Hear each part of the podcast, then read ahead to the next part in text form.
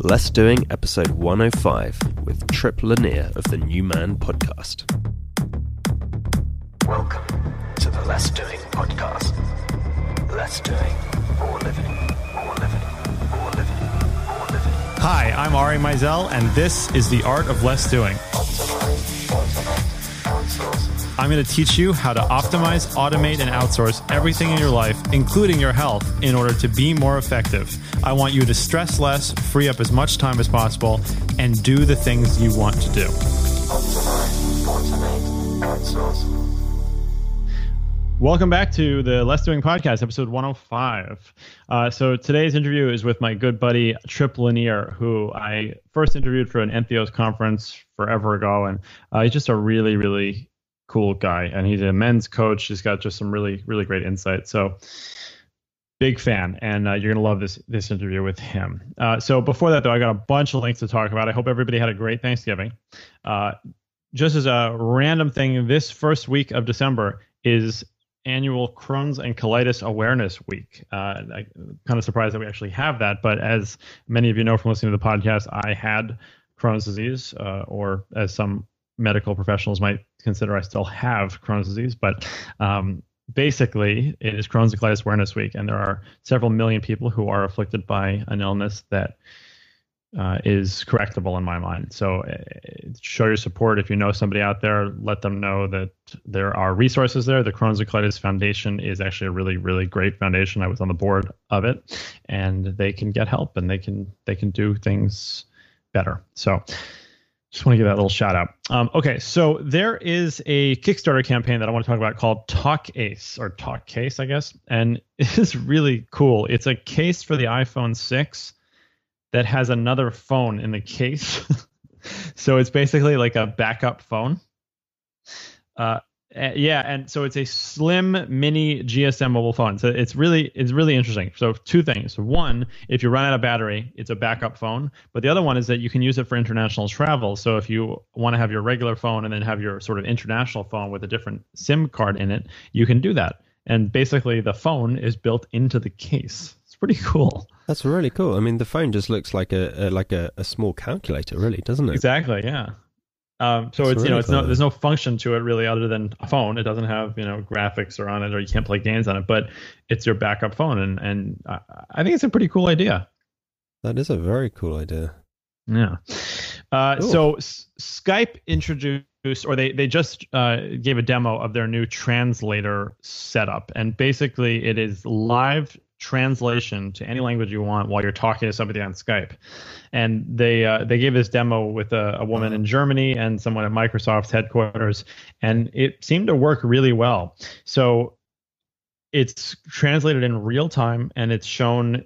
And not only shown in words, but it's actually spoken to you as well. So there's So a real a- person translating it for you. No, no, no. It's it's computer. Pro. It's computer. Oh my word! Yeah, and it'll even translate the messages in the chat. So this is a really interesting breakthrough. I feel like Skype is actually making Wow. some big moves right now. They just announced that you're going to be able to use Skype through your browser, which I'm pretty excited about. Okay. So uh, yeah, fi- there's so many of these apps and services out there where people they get bought and then they sort of don't innovate anymore. And I feel like that happened for a while with Microsoft, but or with Skype rather when it got bought with Microsoft. But now I think that they're starting to introduce some new features, which is great. Yeah, that, I mean that's really impressive. Yeah, and they've got the Skype TX coming out as well, which is um, What's that? that's the uh, Skype for like professional broadcasters, so they can use it. Um, I think that's a premium, very premium thing, but still, it's impressive. Okay. Yeah. Um, the uh, there's a there's uh, we've talked sorry we've talked before about low blue light stuff and how blue lights at night can affect your sleep. And my recommendation for people is always to wear the you know the blue blocking sunglasses. Yeah, I want to talk to you about uh, that actually. You what? Yeah, I want to talk to you about that, but carry on. Oh, okay. No, well let's let's talk about it. Tell well, me. I mean, it's it, it's huge for me. If I I use um I use the blue blocking sunglasses every night, but what I really want is like a pair of glasses that I can read on my side that are comfortable. Because at the moment I have to sort of like bend them into position so that the the uh, the right arm of the glasses isn't sort of um, pushing into my head. So I like to sort of read on one side, right? Um, and reading's really great. The best way for me to to make me fall asleep. Um, except for the fact that I'm reading the Hunger Games right now, and that just keeps me wide awake. But that's another story. So what I was wondering is, I was looking for an iPhone screen um, that will block blue light, and I'm wondering. My question is, do you think that would be as effective as using the sunglasses? Because I'm not sure how much brown level uh, phone screen would have. I mean, well, no. So that, that actually blue- that's the whole point here. So this is the the Z iPhone blue blocking filter, and it's basically a- like an amber filter you can put over your screen to block the blue light. And realistically, that should really that should be effective because uh, incandescent light bulbs are, are not a problem. That's an amber light. It's not you know you're you're getting blue light from like uh, LEDs and fluorescents, for instance, uh, Yeah. and then you're going to get it from TVs, iPhones, Kindles, that kind of stuff. So if you're blocking the source, then it's actually should work very well. So, uh, and this would deal with your problem of, of you know not being comfortable on your side with the glasses. Yeah. So That's this is this is a good option. I mean, again, personally, I mean, look this is yeah. it's like twelve bucks, so it's fine. But uh, you know, the the blue locking glasses I have are like eight dollars, and I know that they work really well. And the other reason I like them too is that if I have to get up in the middle of the night and go do something with a baby or go to the bathroom, even you can turn on a light, you can uh, get around without having to worry about it really affecting your sleep. So Yeah. I still think that the version that's blocking it, your eyes is probably better, but this is a good one if you want to have that situation where you're like lying in bed, you don't want to wear glasses, and you just want to be able to read on your Kindle or, or your your iPad.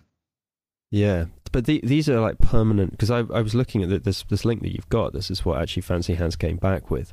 And I was looking around for one. This one it doesn't have the iPhone six cover case cover at the moment, um, but I imagine they will do soon. Um, but it's also going to turn the whole. It's going to block it the whole time, right?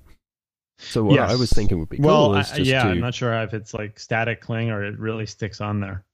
Yeah, if it's like a regular phone screen cover or um anyway, I think I might just buy the iPad one and put it on a piece of plastic and just hold it over the phone, you know. Yeah, No, seriously. and then you can hold your Kindle in your Well, other yeah, hand. but because I, but 'cause I also don't want a permanent blue bottling cover on my phone because it's going to turn the screen brown. Right, right, yes, yeah, So, exactly. Yeah. Anyway. Yeah, so it, it's something. I mean, it's something to consider, sort of depending on how you're going to use it. Uh, I mean, some people I know. I know that there's people who have their iPad literally just at their bedside, and that's the only place that they use it. You know, so Right, that that right. would be a good example for that. Yeah. Um, okay, so there is an app called Dream Generator that's available now for the iPhone, and it is the first mobile app that influences your dreams. This is an interesting area of study for me. So I, I've actually tried sort of um, audio things and binaural beats and all that stuff for sleep, and I I actually have seen some results from it, and not like huge results, but I think I've noticed something. Mhm. Uh, basically, what this is is that the app will help you generate dreams, uh, which is kind of interesting. So you're basically selecting when you want to wake up, and then you start the dream generator, and it starts to play sounds from uh, an island, and then you'll basically, when you wake up, you'll it, like you went to an island, or you think of. I mean, it, it's kind of weird, and it's kind of a weird like thing to mess with, honestly, but it's not going to hurt you, and you know, you know, it could be kind of funny. So why not try it? basically uh like thousands of users have visited the Austral Lagon's website since its launch. So the uh, you're you're gonna go to the islands in your in your mind. Basically, you can create dream activities and see how far your dreams took you. Wow. Yeah, so I, I don't have a great comment on this honestly, I, but I think it'd be fun to try. Uh, I don't ever ever remember my dreams, uh, which has always kind of been annoying for me, and I've been like that forever. The only dreams I do remember is like once or twice a year I have a nightmare, and that's the one I remember. So uh, I, it might be nice to kind of like force some dreams on myself. Wow. Maybe it will work. Yeah. So uh, yeah. So we have a, another Kickstarter campaign I want to talk about. This one's called Form. And I love this. I love this approach. So basically, this is a home monitoring system. But what it's saying is that you know a lot of people don't want to do a video camera, or they don't want to go to the expense, or just.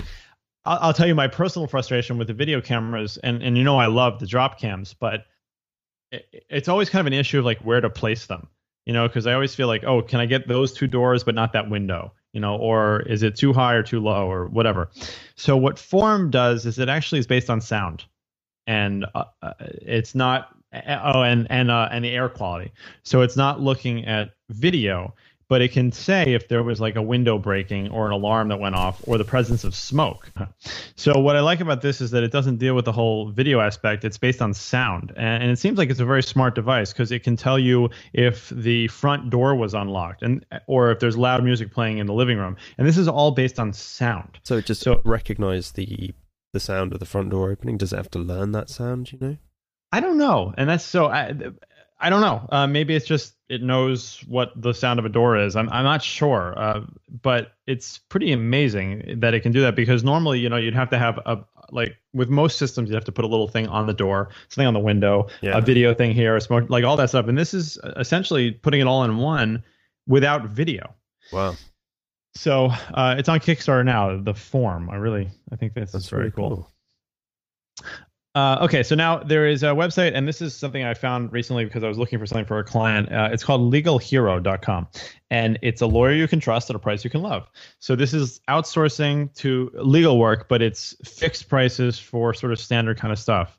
So it, basically, if you need, uh, for example, to prepare a consulting agreement, or you need someone to prepare an H-1B visa application, uh, reviewing reviewing an office lease. So they have standard pricing for all this stuff. You're getting lawyers that are vetted through it, and it's great. I think this is really cool. You don't have to uh, engage somebody on a long term basis. You don't have to sort of sift through lawyers. Like it can go through here or through one source, and for, especially for startups or for freelancers, I think this is a pretty pretty cool service to offer.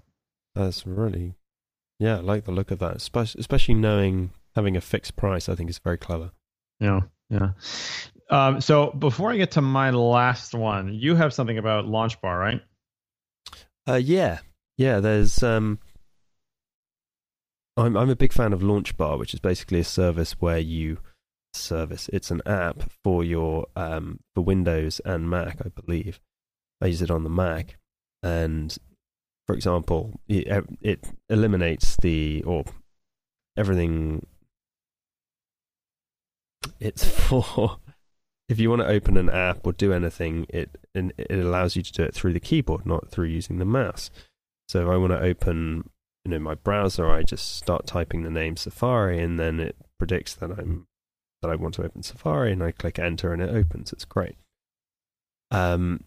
Anyway, this is a PDF, uh, an ebook, and there is a an in-depth an in-depth power user guide to it, and this particular and it but it also comes with this one sheet which is worth for anyone who's using it it just has like a one page detailing um, the key main features of launchbar and how to use them how to get into it and i recommend that to, to anyone who wants to try out launchbar yeah it's and as we've said before felix is sort of obsessed with uh, key launcher or key um, what do you call them it's key not commands. just launch yeah.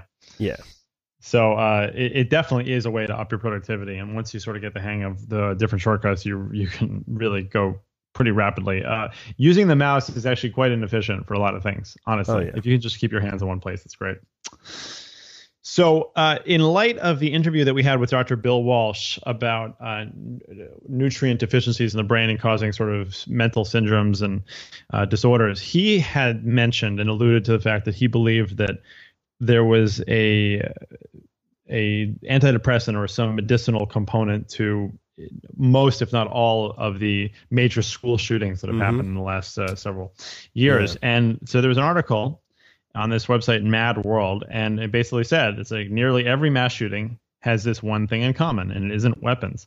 And this is I'm, I'm sorry, this is a little bit of a downer, but it's it's just worth knowing about. So it lists all of the shootings that starting with Columbine and going all the way up to uh, one I forgot when this happened actually, but it was very very recently.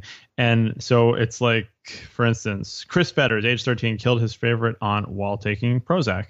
Uh, Luke Woodham, age 16, Prozac, killed his mother and then killed two students, wounding six others. A uh, Rod Matthews, 14, Ritalin, beat a classmate to death with a bat.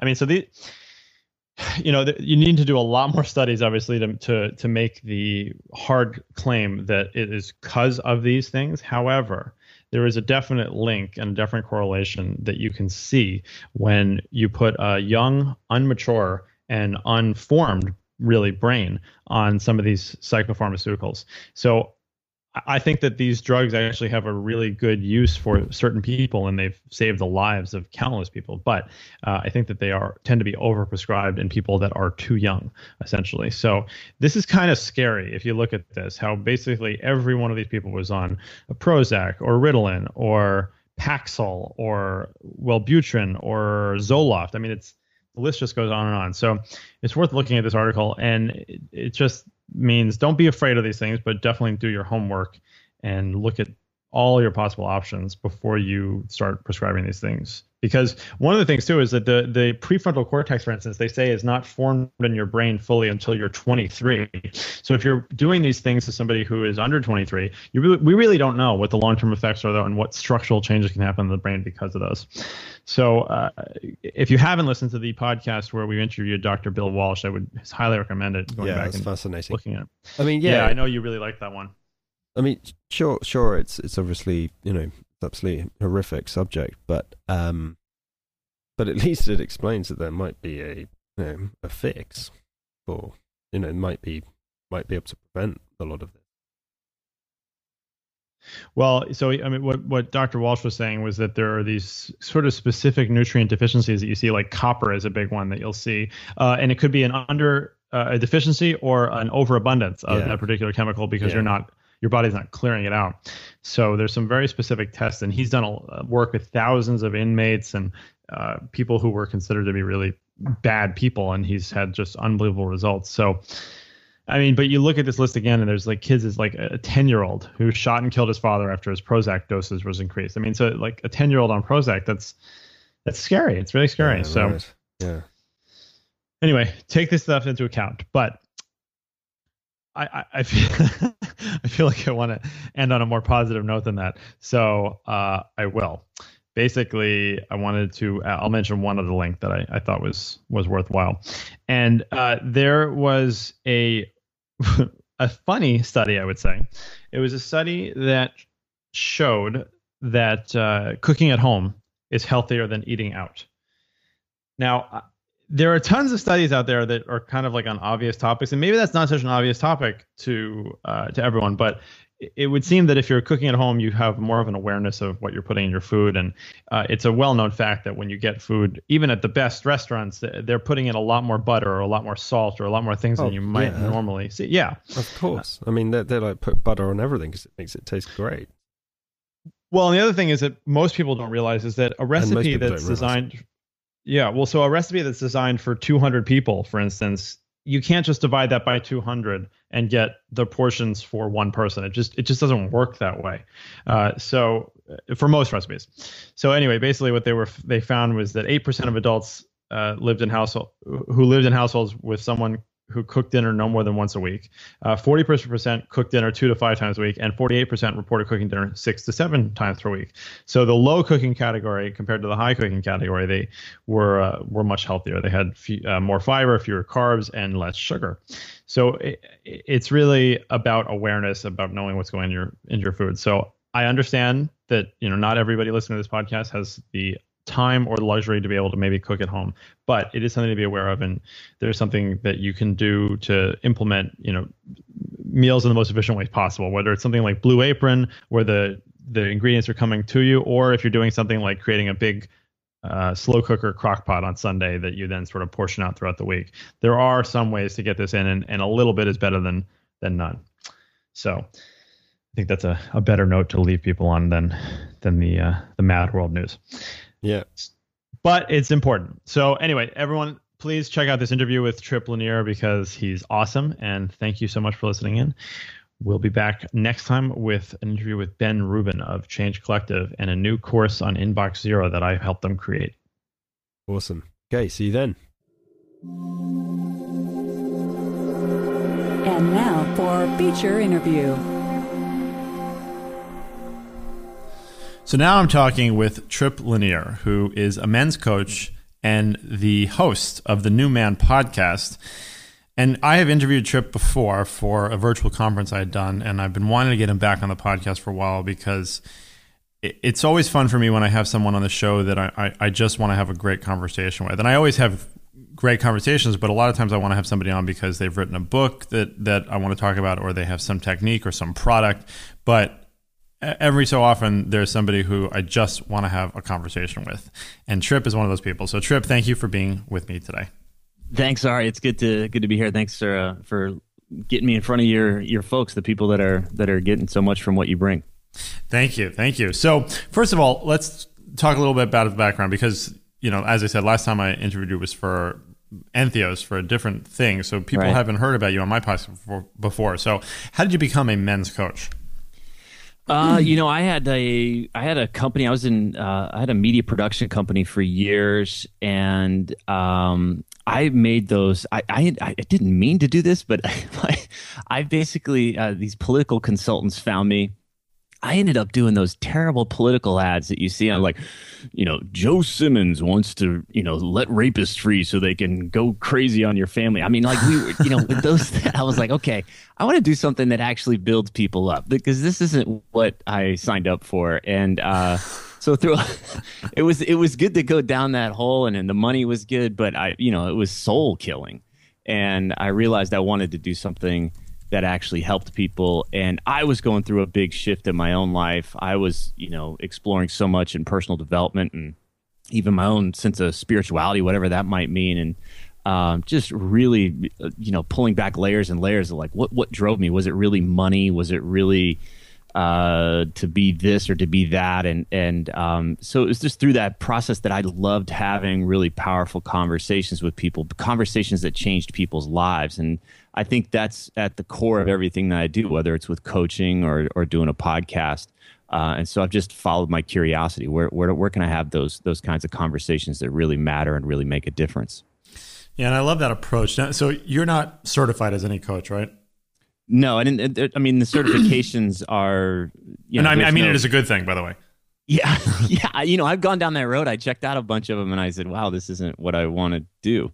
So, yeah. No, and, and uh, that's so I, I I want to talk about that for a second because so I, I'm not either, and I don't consider myself a life coach, but I'm not certified in any coaching methodology, and there there are plenty out there. There's the Handle method, and there's all sorts of coaching uh, systems, and I, I think that it's it's really easy to like wake up and be like I want to be a coach, and then go get certified, and then do it, and you can do that, but I don't. I, I don't want to insult anybody, but I don't know how authentic that comes across because what you're talking about is really seeing people for who they are, what they are, and, and, and delving into that, which I, I don't think that anybody can certify you in that.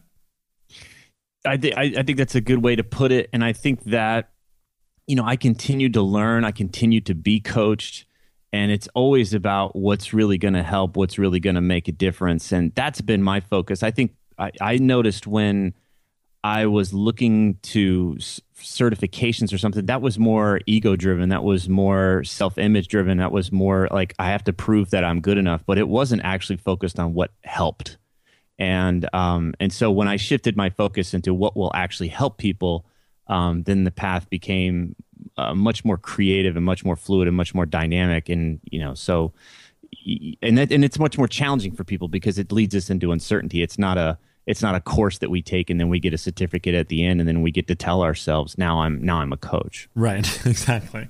And then why specifically a men's coach?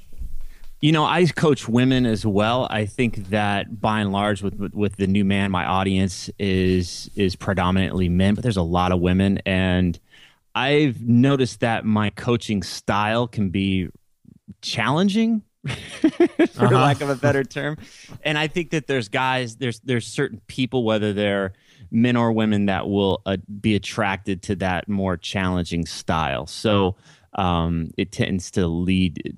I, I tend to work with people that are that are in that more that prefer that more masculine style of coaching.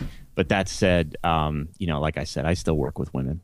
Well, and it's funny because I, I when I switched from private coaching to group coaching, majority of my private coaching clients were women, and I always found that really interesting. And I, I kind of felt like women were maybe more coachable in some respects, but for some reason, when I switched to group coaching, all of my clients are men now, and Huh. it, it's just been a it's been a really interesting interesting like shift for me. Uh, not necessarily in my coaching style, but just to see the way that different groups of people respond to different kinds of uh, sort of stimulus.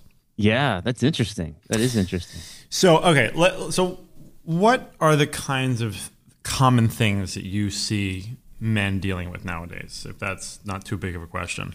These two worlds that I see that that guys come to me for, they have done well in their lives. They've created some level of success, and they've checked off the boxes and followed the rules. And I'm using air quotes here. They did what they thought they were supposed to do. Mm-hmm. And they made good money, or they got a title, or they got to this place in their business, or whatever, and they're actually not happy. They're not feeling that maybe it worked for a little while, but now they're in the place of like, now what? I want to do, I want to do something more meaningful. I want to do something that actually matters. And they're thinking broader. They're thinking more than just how do I pad my own bank account or how do I make myself look a certain way. I want to do something that that actually makes a difference in the world. And I love working with those those types of people that are ready to get over themselves and do something that that's meaningful. Or it's just it's just so much more fun. And um, so there's that conversation, and then there's just a lot of stuff around relationships that shows up. And I'll have guys that come to me and say, "Yeah, I want to work with you around my business stuff." And then about the third or fourth session is like, "Look, I got this thing going on with my wife, right? How do we do?" You know? so eventually, eventually, these things are very, very intertwined. And I think at the at the core of it is just really where do we find our sense of power in the world? How do we show up powerfully in the world? Because the the two places where we're going to be challenged as individuals or as men in this context are going to be in our relationships and in the work that we do in the world. So those are the two big areas that I handle.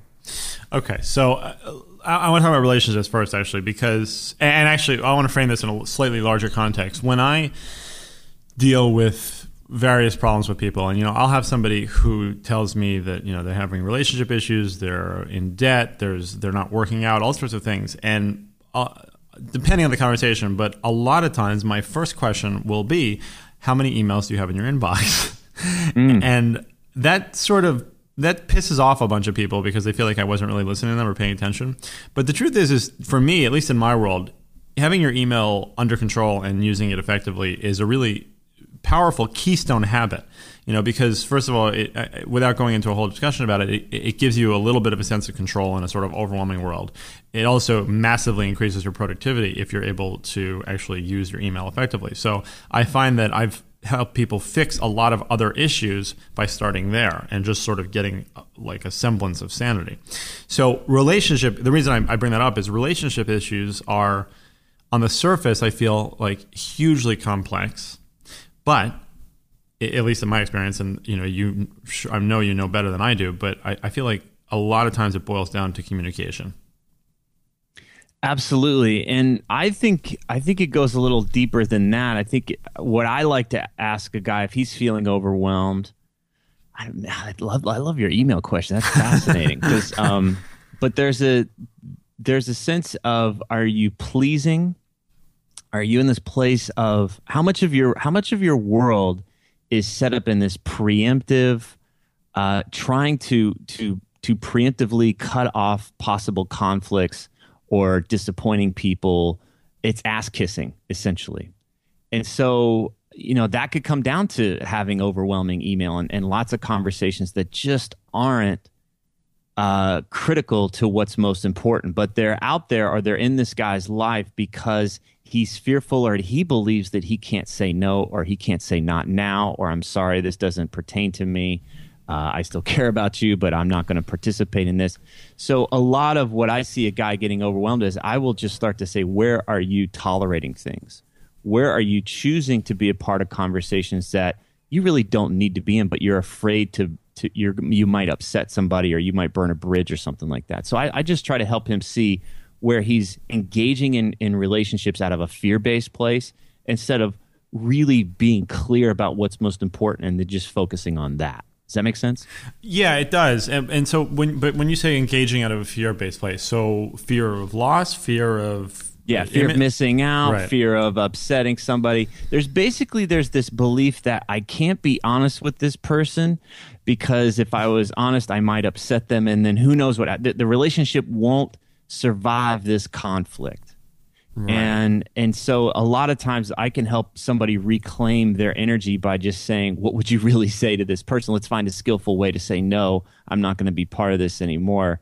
And and then you know, because so many guys are playing not to lose instead of focusing on what really matters, and they get really good. They'll spend half their day on email trying to to put out fires and uh, playing this urgency game instead of doing what's really important.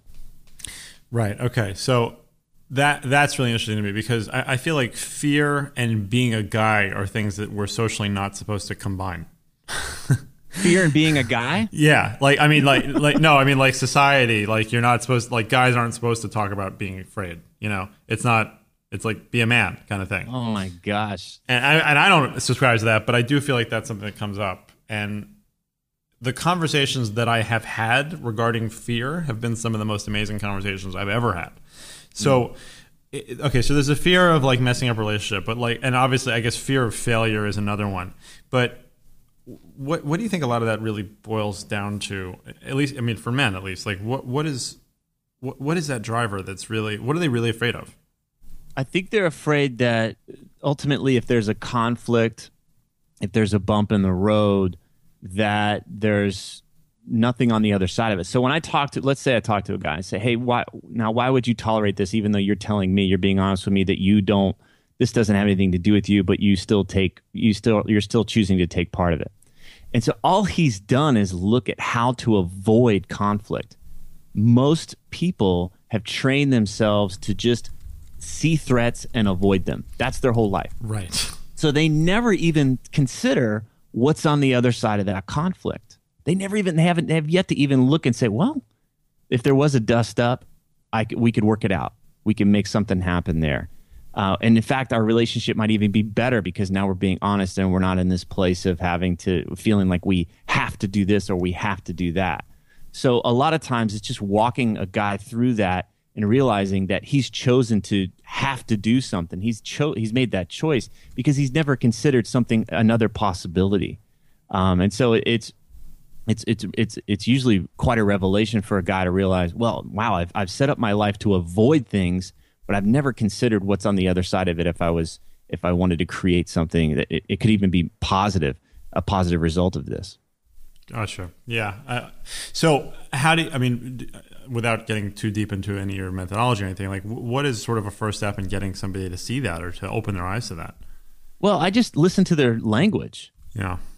a lot of times they'll say I have to, I'm supposed to, I should. Any of those words, then I'm just like, great. I just make a list and I write all those things down and then I say, okay, let's go through each one of these. You have to, why?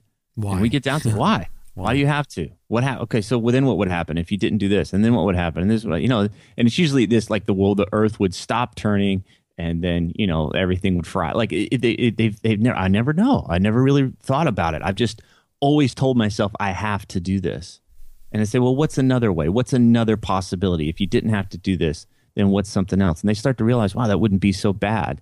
And in fact, I would feel I'd be a lot more lit up about this relationship or whatever this arrangement is if I didn't have to do this. There was another another way to go about it. And so, well, let's talk about that. Let's talk about what you want to create, the conversation you want to have with this person. Say, hey, here's what would have me lit up. Here's what had me really excited in this. What about you? How can we how can we redefine this this relationship so that this is a yes or a full yes for both of us? And that's a much more creative conversation instead of how do I make sure I keep all these balls in the air? Right, of course, of course. So, all right, so let, let me move past fear for a sec now. So, uh, although this may be the same question, but uh, overwhelm is like that's my neighborhood. That's what I deal with every day with people. I feel like I, my my tagline I, is is that I help the overwhelmed become more effective. So, when do you think overwhelm just comes down to fear, or are there other aspects there for guys at least that that that makes them feel overwhelmed and and and really what does that mean anyway it's like why and, and i like that you asked that the why you know why are you why do you feel overwhelmed why does that matter does it you know so how does overwhelm sort of fit into this for you I think it's I think it's critical for each person to realize that he's at the center of it. uh-huh. I can't help somebody if they they are in a blame game or they're in a victim mindset about their overwhelm. And but I can help them if they realize, oh, wow, I, I'm I'm feeling overwhelmed because I've made these choices, if I can, if we can get into that part of the conversation, then I can say, great. Now let's look at what choices you c- could make. What are some other choices that are possible here? But as long as we t- we treat overwhelm as like something that happens to him, then he's always going to be in this victim mentality. He's always going to see the outside world as the world as the villain, and he's going to see, you know, some program or some book is the thing that's going to rescue him. But it's it's really critical to have him come into the to the to really own what's going on, and so that's the first step. I am the reason my choices, how I'm choosing life, is the reason why I'm having this experience. So what experience do I want to have? And most of the time when I talk to guys, they want to feel free. They want to have peace of mind. They want to feel lit up and they, they want to feel real love and real connection with people. And so I say, okay, let's start there. What can we do? How can we treat your day? How can you start to make different choices that are in service of that freedom, that, that real love or connection, that, that feeling of flow or feeling lit up and that, that uh, sense of peace of mind? And this is a, not an easy process. This is not an overnight thing, but it, it gets us out of that fear based, never enough, always chasing, always pursuing, blah, blah, blah, that kind of mentality into a creator mentality. And, and when we understand what's most important, which are these experiences of freedom, love, passion, and peace, then we start to say no more. And we're willing to go through that temporary discomfort in service of something we truly want. Yeah. Mm. So uh, when you're when when you're getting into those kinds of conversations, do you find that sometimes you really have to like shake people up and just uh, uh give them you know sort of a proverbial smack in the behind to get to get them to like get out of their own way?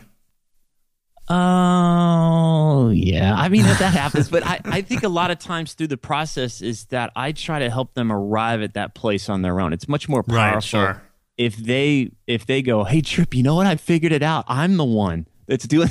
It's like it's way it's way more productive than me being this guy with the big stick. So there there are times when there is is a stick uh, and it's wielded in in love, but it's it's much more powerful if they start to see, wow, this is something I've created, and I've created this because I have this story in my head that I have to be whatever. I have to be this guy, and I'm and I've spent most of my life trying to fit, you know, trying to walk around with 11 gallons of water in a 10 gallon bucket.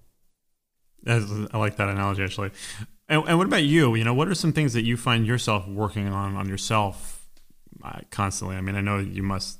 Anybody who who tries to improve other people has to be improving themselves. So Yeah, well, I would say that this is one of those. This is this is near and dear to my heart. This is one of those things where I can get into a not enough phase, and I need to be doing more phase, and um, that's. I feel like I'm getting less and less of that. I'm I'm starting to recognize when that pops up and just challenge that. Is it really true that I need to be doing more? What would govern that? What is it that I imagine I would have if I did more? And I'm using more in quotations here. It's like there's always something that could be done better or something that could be done more. But the the more that I've uh, really brought my awareness to how I want to feel, the more that my life has changed. Meaning, a lot of guys are looking at their lives and, and it's very external. So if I had more money, or if I had this or that with my wife, or if I lived in that house, or I had that role, or I had this job thing, or whatever, like then then I'd be free of this feeling, or then I'd feel relief, or then and blah blah blah blah blah. And so for a long time they've externalized this thing that's actually inside of them. And so at some point, it, it becomes about instead of trying to find this thing that's going to fill this hole in me, we start to have a much different conversation. Say, well, how do I just want to feel today? I want to feel more free today. I, it feels it feels stiff and it feels kind of crazy. So what would what could I do today? What could I what choice could I make? What conversation could I have that would have me feel more free today? Not once I make a certain amount of money or I live in that house or I have this job or this business or whatever. But now, what can I do today? And I think that's that's where it's critical to realize that these are practices that we develop as we go. The ability to create freedom in our life, the ability to create peace of mind, the ability to create flow, the ability to create connection. These are things we learn how to do now instead of having some finish line mentality that once my inbox is zero or all this other shit's done, then maybe I'll I'll I'll have what I'm looking for. yeah, so the the, the time is now. time is now. You're right. So how would I how would I how do I respond now? How do I create my day in service of this now? Instead of, well, once all my chores are done, then I can maybe, maybe then. And it's just it's a it's a trap. Yeah, the, and and it's weird to me actually, and I and I see that too, and so I'm completely agreeing with you. But it, it's also weird in this sort of world of instant gratification that you do see that. You know, like Yeah. people are, who are like they want everything right now except what they really want. Well, I think I think there's this blank canvas syndrome. It's it's scary to have a blank canvas. When I when I ask people what they want, they they're like, "Oh, I don't I don't know." That's it's it's a it's a big question, and it's a it's a it, there's a lot of responsibility there, and it's a little scary. It's a lot easier to go put out fires. It's a lot easier to deal with squeaky wheels and to to kind of go with the things that tell us that they're important instead of asking ourselves to go and take that quiet time go for the long walks and, and allow ourselves to journal and say, you know what, here's what really matters. Here's what really matters to me. And now am I, do my actions align with that? But I, I found that that's an uncomfortable place and some people would rather just go distract themselves. Yeah, sure. So uh, you mentioned the journaling thing actually, and this is something that's been interesting to me recently. I, I, I'm curious if you have some sort of morning routine that you follow. I do. I have a, um, first I like to start my morning slow. So I don't, I don't, I don't wake up with an alarm. I wake up whenever it feels right and I'll meditate and come down and have a cup of tea and make some breakfast and maybe read a little bit and um and I have I do have this a big thing that's been going on for me lately is is this idea of remembering. And what I mean by that is like remembering who I am, remembering what I've created, remembering who I like on a on a more powerful level because I think it's easy to just get into this place of oh I, i'm the guy that's got to fix the light bulb in the bathroom and then go do this and go do that. And instead of remembering my biggest highest self the most powerful version of myself. So i don't know if that makes sense a lot but I, I, I i've written this document that just basically reminds me of the things that are important to me what i'm really wanting to create in my life what it is that everything that i'm doing is in service of. And i just re- i read this thing to remind myself this is what you're doing so remember, don't get lost. Don't get you know distracted by the shiny thing or the thing that thinks it's important that, that arrives in your in your inbox. It's it's always important for me to remember who I am, what I'm creating, and, and what's really important to me. And I found that having that reminder just sets me on a better course throughout the day instead of just getting uh, you know kind of dragged into the current of of things that uh, kind of this collective current. That's that's really great. So, all right, let, us I want to talk a little bit about your services before we wrap up because I do have a final question too. But but what kind of so you're doing group coaching, private coaching? Let- Let's talk about what you sort of offer right now. Uh, basically, just individual coaching and group coaching. Um, the the groups that I offer, I work with with coaches around building their practices, and then i I'm playing with this business mastermind slash transformational coaching group too. I just started that. We've got two of those groups going, and I've found that the most transformational uh, process for me has been bringing my work into a world uh, the work that i do that having it aligned with who i am so a lot of guys can listen to the new man podcast and they're really blown away by what some of these people are saying but then they go to work and they feel like their their their work is not aligned with that. It's like there's this you know there's my life and there's then there's my work. And so i found it to be really transformational to align my work in the world with who i am and what i really care about. And I, most of the guys that i talk to want to do that as well. But that's that's on one hand, there's the technical things that you do to have your business go in a certain direction and be able to make money, et cetera, et cetera. But then there's there's also this internal process to, that we that, to go through. It's like, wow, could I really do that? Could I really become a coach, or could I really create this foundation, or could I really do whatever? And and just battling those those uh, going up against those limiting beliefs that say um, we can't do that. We've got to we've got to make money, or we've got to be this guy, or we've got to be that person. So there's there's always been this transformational component to the to to aligning ourselves with the work we really want to do in the world. Yeah, that's right. So, all right. So, the last question that I always like to ask on the podcast is what are your top three personal tips for being more effective? Effective at what? Well, you can sort of interpret it how you want. For me, it's really about being able to get more done. But, you know, effective in your life and your business, uh, just getting more of what you want, basically. So your top three personal tips. Have fun, know what you want, say no. Wow. All right. Those are say good. no. Say no. What's to, no, what's not important. That is that's good. Those are, that's the most succinct, but also that's those are great answers. So thank you. Um, well, actually, though, I got to push you that for a minute. So about saying no, just talk about that for a second because I agree with power of no, but why why is that one of your top ones? I think that's the most difficult thing. Uh, Yeah. You know, for for a lot of us, like, oh, if I say no, I'm going to upset this person, or if I say no, then I, I might miss out on this and that. And it's just, I've just found that so many of us are really challenged by saying no.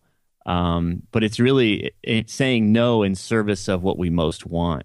Um, and so, you know, the feeling of overwhelm is when we are going for what we want and we're trying to fit everything in, and instead of saying no to what we're really not aligned with.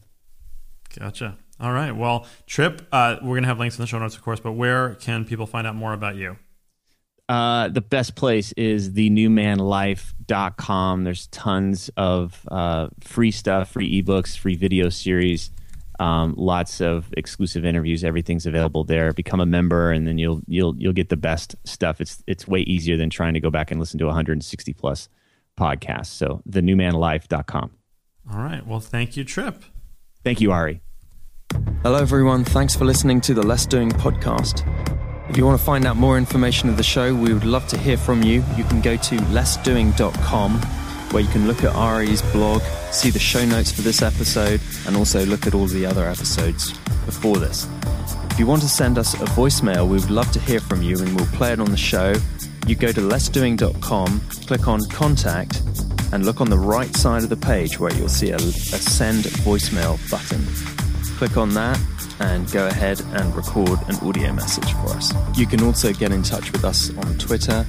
Ari's Twitter handle is at Ari Meisel and mine is at Felix Bird. We hope you enjoyed this podcast. See you next time.